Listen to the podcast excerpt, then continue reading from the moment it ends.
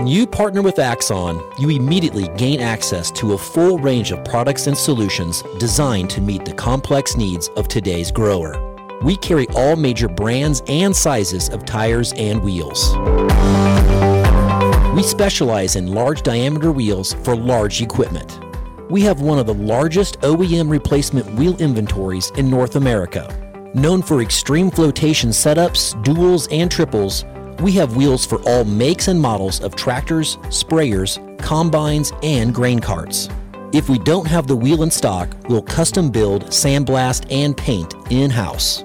There isn't a more vast inventory in North America dedicated to helping dealers move more iron. With facilities on the West Coast and in the heart of the Midwest, leverage our 230,000 square feet of indoor inventory to solve any problem a grower may have.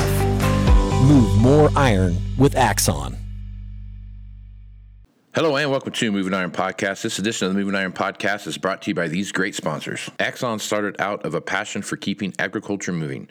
Imagine having 100 years of tire and wheel knowledge in your back pocket the next time you sell a piece of ag equipment. To find more or become an Axon dealer, please visit axontire.com. Valley Transportation has been hauling ag and construction equipment across the country for the past 33 years. Call Parker at 800 657 4910 for all your trucking needs. At Valley Transportation, our goal is to help you reach yours. No matter how you buy your ag equipment, whether it's from a dealer, an auction, or a private party, AgDirect can help you finance it. You can even apply online at agdirect.com. Learn more about your financing options at agdirect.com. TractorZoom has access to over $20 billion in heavy equipment sales data. TractorZoom's Iron Comps is the industry's trusted solution for transparent equipment values and auctionable pricing insights. This podcast is brought to you by Anvil AppWorks. The Dealer Connect CRMI app with integrated inventory management is an affordable Salesforce-based solution for your dealership. Create connected customer experience and transform how you work. Moving Iron in the 21st century.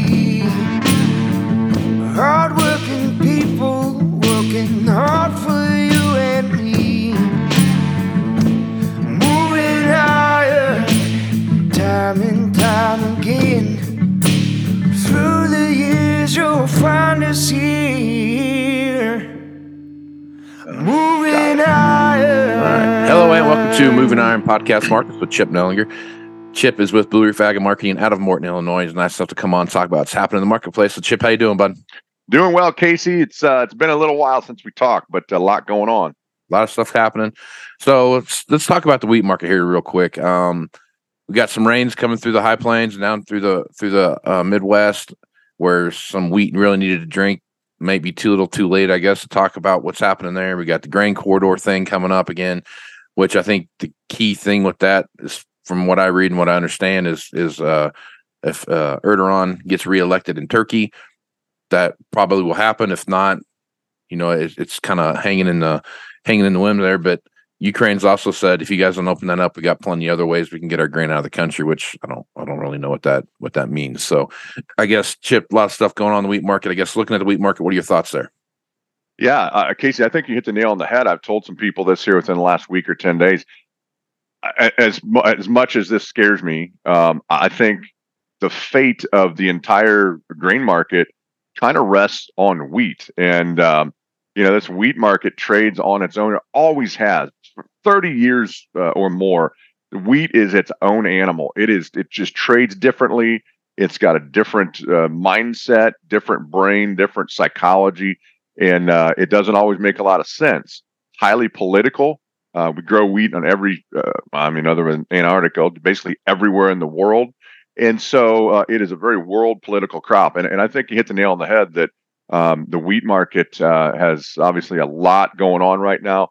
And I think it's the key um, to the entire market here. And, and, you know, so much going on. You know, first and foremost, you mentioned some rains coming through, some real dry areas. Obviously beneficial for some spring crops.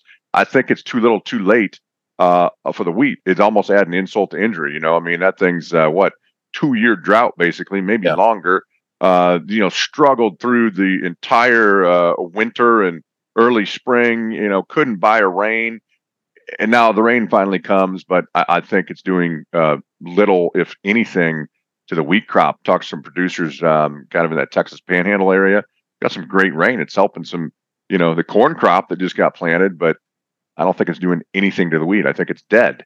Um, and I think the wheat market, the Kansas City wheat market might be tipping us off, right? It's holding together okay. It's set back with these rains. Anytime there's rain in the forecast or rain on the on the radar, uh, it's hard for a market to go higher and, and it's easy for a market to sell off, even if it's not doing anything. So once these rains clear out, you got the Kansas wheat uh, tour that's starting here in about a week. And I think when you get boots on the ground in the field uh, and checking some of these yields and the potential of some of these fields in Kansas, I think it's going to be a real wake up uh, for the wheat market uh, across the world. Um, I think you look at the spreads and what the Kansas City wheat uh, market has done. You know, essentially your record um, record premium of the Kansas City wheat over Chicago, and and the structure of this thing is the wheat market in Chicago it has most of the world volume. Kansas City market is a much smaller market. It's more fundamentally and commercially driven, and the funds have a massive, basically a record short position built up in the Chicago market.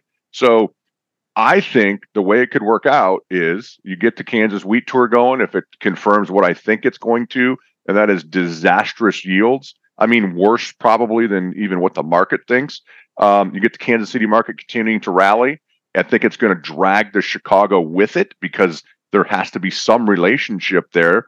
Um, sure. and, and, as it drags the Chicago market higher, I think it'll spur the funds to come out of some shorts and produce a nice rally.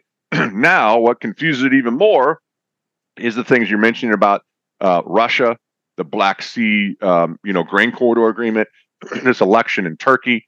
Uh, Russia has uh, seemed to have uh, taken a page right out of uh, the Chinese playbook. Probably got a lot of help. They probably uh, were given the playbook by China, translated into Russian, so it would be even right. easier for them to right. understand. And so they're manipulating the market without question. Um, they're playing this Black Sea Agreement a little bit uh, to their advantage. The Black Sea Agreement in general is more advantageous to Russia than it is uh, Ukraine because Russia uses the Black Sea to put their wheat out. They had a big wheat crop. Uh, they've got, uh, uh, you know, maybe not. Um, you know, it's just a weird thing because stocks are, are are fairly tight across the world, but right now, about the only person or only country that has exportable supplies is Russia. Uh, Ukraine has some, but so Russia's been, uh, you know, playing this thing masterfully.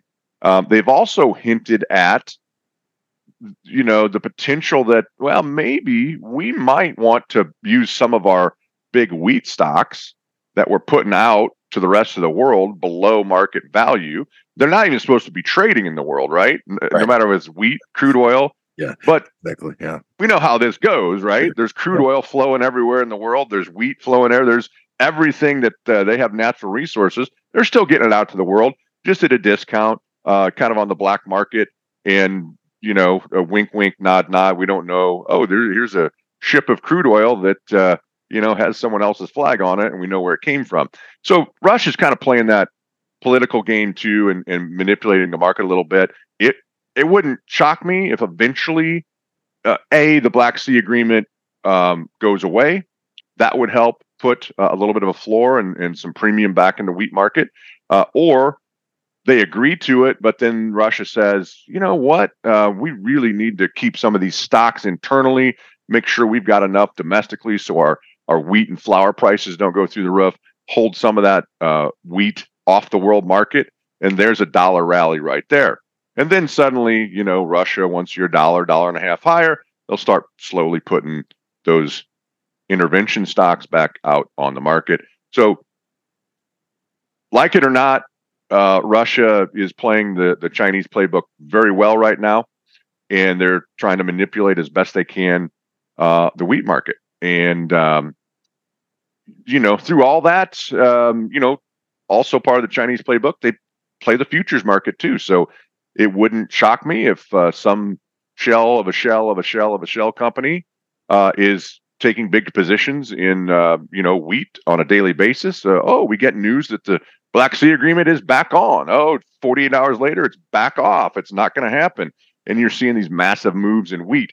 And uh, try not to be a conspiracy guy, but uh, just wouldn't shock me that uh, you know somewhere along the way the uh, uh, the Putin regime is you know, benefiting from these big moves uh, in wheat, and because they can control the narrative and the and the news flow temporarily, and you've seen massive swings. At the heart of it, though, to be even more long-winded, Casey, you asked a question, and you could have went for a coffee and made a pot, and uh, but I think at the heart of it, huh. the wheat crop here in the United States, once we start harvest here, uh, and it's going to be here sooner rather than later because of the drought. Um, I just something in the, in the, back of my head and my gut tells me that this wheat crop uh, in in the South, Texas, Oklahoma, Kansas, going to be worse than expected, and it's still going to produce um, a a rally. And if that happens to be on the heels of some sort of news out of Russia, Ukraine, Black Sea, you could get an explosive rally. And and that's going to spill over. It's going to help the corn market, no matter what the crop size is. There's still spreads going on between, you know, corn and beans, corn and wheat, uh, probably wheat and beans to a lesser extent. And so beans, even though they're really not related to corn, wheat, or a feed grain, it's going to kind of affect that too. So as as much as I shudder to say this, I think the wheat market going forward the next couple months, two three months, really could be something that um, you know is the key to the to our entire grain market and uh, uh, you know that's a scary position to be in when you're relying on the wheat market to kind of provide direction because uh, a lot of people uh, have given the the wheat market the nickname of Sybil. Do you remember that? Was that uh, you know yeah. nine personality uh, right yep. crazy crazy market? So yep yep. Um, let's hit on um, energy market here just real quick, and then we'll we'll wrap it up here. But as you're looking at oil, oil can't seem to get past 72, and it can't seem to get or get under 72 and can't get past 78. So when you're looking at at that oil market right now with that kind of sloppy trade back and forth, what what kind of what's what's that indicating to you? I guess. Well, um, boy, you hit me with just enough caffeine and uh, the, the, it's really humid out today. We're going to get a storm. Uh, something's happening in the tin foil, my, the metal plate in my head. Uh, somewhere in the Biden administration, they uh, they probably didn't get the playbook from China and Russia, but they're building their own. So you know, you got this whole strategic reserve thing, right? Um, you know, inflation. Obviously, one of the major drivers of uh, the entire inflation basket is energies. It's hard to get away from. Not, a lot of people don't understand this. We obviously they understand we if we want to drive somewhere, we got to go to the gas station, go to Casey's, fill her up. I hate that. I don't like paying that. But also uh, everything else from the clothes we wear, the shoes we wear, the stuff we put our uh, leftovers in in the fridge. You cannot escape crude oil and their energy markets. A lot of people don't understand that. Somewhere along, uh, somewhere in the EPA or the uh, administration at a high level, they understand that hey, we've got a problem with inflation. And uh, one of the big ways to tame this is let's keep energy costs lower. So we've got the strategic reserve that's supposed to be used for situations that uh, we're threatened, like an invasion, a war, that type situation. Let's use that, pump some market, pump some crude oil out on the free market, and bring energy prices down. On the one hand, let's big giant shell game. We'll tell people we're going to refill this thing. You know, we know we need this for strategic purposes. Strategic purposes not necessarily meaning to tame inflation so we can keep the current administration happy and you know get the votes in our back pocket. Um, so we'll tell people that you know once crude oil dips, we're going to buy it on the world market, uh, uh you know, futures market, take delivery, refill this strategic reserve. Sounds great. They've had two chances to have essentially the trade of a lifetime, like the best single trade ever in the history of markets since they started in the 1200s trading rice on forward contracts in Japan. Had two chances to do this. Uh, they started selling this stuff in the in the 80s. They could have bought it in the low 70s, and most recently we dipped under 70 into the 60s. So that kind of puts a floor under it because they've the market has been told, hey, we get down to the low 70s, the U.S. government's going to come in and be the backstop, buy this thing because they've sold all these hundreds of millions of, of barrels out of the strategic reserve. So we get a nice rally. We get a 10 $11 rally back up in the upper 70s. And then we we come out and here after the fact, hey, not only did we not make the trade uh, of the lifetime, could have made billions upon billions of dollars for the U.S. taxpayer. Uh, we don't want to do that. We're not going to refill the reserve. We're actually going to put some more out on the market because we got to keep inflation coming down. And so, again, highly political market, maybe more political, slightly more political than the wheat market is the energy markets. That's my my take on it. Is that uh, we're we're kind of caught and trapped now by the U.S. government, and uh, are we going to refill the strategic, reserve? Are we going to put more out? Right now, it looks like we're going to put more out. They're using it as uh, you know a vote getting mechanism. It's going to cap the market, but at the same time, all these things underneath it, OPEC's cutting, um, Chinese demand slowly fits and starts. They're kind of trying to prop their economy up. Uh, and what's going to happen is this thing's going to backfire, and we're going to have less of a supply here. We're not allowing drilling. OPEC's really going to be um, in charge. They always are. Uh, I don't think uh, they currently like the U.S. administration much, if they ever have, no matter who's in there. And at the end of the day, we're going to wake up uh, likely at some point in the very near future and see $90 crude oil again and $5 gasoline. And it's going to be as a direct result of um, some of the actions uh, out of Washington. So I think you're going to continue to see choppy stuff. Unfortunately, this still is very much tied to our grain markets because of, you know, renewable diesel, ethanol, uh, all the things that uh, our agricultural markets are tied to the crude oil market specifically. So it's going to have a direct a direct impact. I, I think that um, it's kind of a control mechanism. I, I, think we're in a sweet spot. I think they know that whoever that they is could be Washington. It could be OPEC combination. Um, you know, somewhere here in the upper 60s to mid 70s probably is the spot they would like it to be.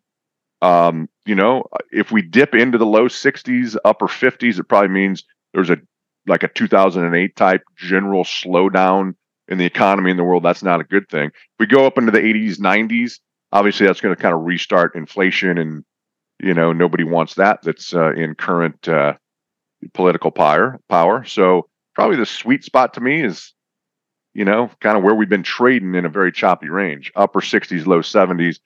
Everybody can kind of uh, live there. Producers, consumers, It's probably not high enough for OPEC. It's probably not low enough for the consumer. Um, you know, guy putting filling up his tank, but um, it it can probably be livable for everybody.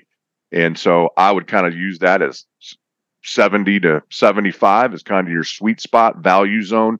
And uh, you dip much below there, you probably start hearing some news and news stories to get it propped up. And if you get much up over 80, you're going to start hearing the opposite. The problem is it is a it's a commodity, right? There's a supply and a demand, and whenever you try to manipulate a market, it always backfires eventually. You can't do it. You got to let free market forces work, and the more you try to manipulate a market, the more it's going to blow up in your face eventually. So uh, when you're controlling the supply, especially when you have OPEC who aren't really friendly to anyone but themselves, um, and they have the biggest power over the supply, the risk I see going forward over the next 12 months is higher. It's probably good for the farmer, right? $90 crude oil gets ethanol cranking and renewable diesel cranking. Right. Um, but that's not very good for the consumer. And I'm afraid that's where the the uh, the risk is is is not fifty dollars. It's more like ninety dollars. Right. Yep. All right, Chip. Good stuff as usual, folks. Casey, I'm telling you, I've had too much caffeine today. I'm. I, I apologize. I. Uh, you asked me two questions. You usually ask me a bunch of questions. I'm just long winded, and uh, man, it's something. Answers, something's in the air, man. They were good. They were good answers, though, Chip. You know what I mean? I don't know. I don't know about that. I probably just got on. If you're going to put this out to the public, I guess probably on about 19 more lists than I started an hour ago, and I was already on a few. Uh, you and me both, so that'd be fine. So, hey, let's get on some together. That's right. There we go. Have a party that way. As long as as long as it's not the no fly list. I don't want on that one. Yeah, I need to be on that one. Yeah, I don't want to be on that one. All right, man. Well, appreciate you being on the podcast, Chip. Hey, thanks for having me on, Casey. Folks want to reach out to you. What's the best way to do it? Yeah, best way is just uh, call our office 309-550-7213. Uh, love chatting with people about uh, the markets and the risk management plan and uh, just in general. So don't don't hesitate to give us a call. Right on, man. I am Casey Seymour with Moving Iron Podcast. Check me out on Facebook, Twitter, and Instagram at Moving Iron LLC, LinkedIn at Moving Iron Podcast, and go to the YouTube channel to see the video version of this. at the Moving Iron Podcast YouTube channel. So check that out. Go Moving Iron Summit's coming up here in Nashville, Tennessee, September 11th through the 13th. Be one of the first 150 people to, to register for that, and you'll get a $50 discount from the good folks over at Axon. So uh, for everything Moving Iron related, go to movingironllc.com and you can find all the information for all the stuff I just talked about there. So with that, I'm Casey Seymour with Chip Nellinger. It's going to be smart, folks. Out. Axon started out of a passion for keeping agriculture moving. Imagine having 100 years of tire and wheel knowledge in your back pocket the next time you sell a piece of ag equipment. To find more or become an Axon dealer, please visit axontire.com. Valley Transportation has been hauling ag and construction equipment across the country for the past 33 years. Call Parker at 800 657 4910 for all your trucking needs. At Valley Transportation, our goal is to help you reach yours. No matter how you buy your ag equipment, whether it's from a dealer, an auction, or a private party, AgDirect can help you finance it. You can even apply online at agdirect.com. Learn more about your financing options at agdirect.com. TractorZoom has access to over $20 billion in heavy equipment sales data. TractorZoom's Iron Comps is the industry's trusted solution for transparent equipment values and auctionable pricing insights. This podcast is brought to you by Anvil AppWorks. The Dealer Connect CRMI app with integrated inventory management is an affordable Salesforce-based solution for your dealership. Create connected customer experience and transform how you work. Moving Iron in the 21st century. Hardworking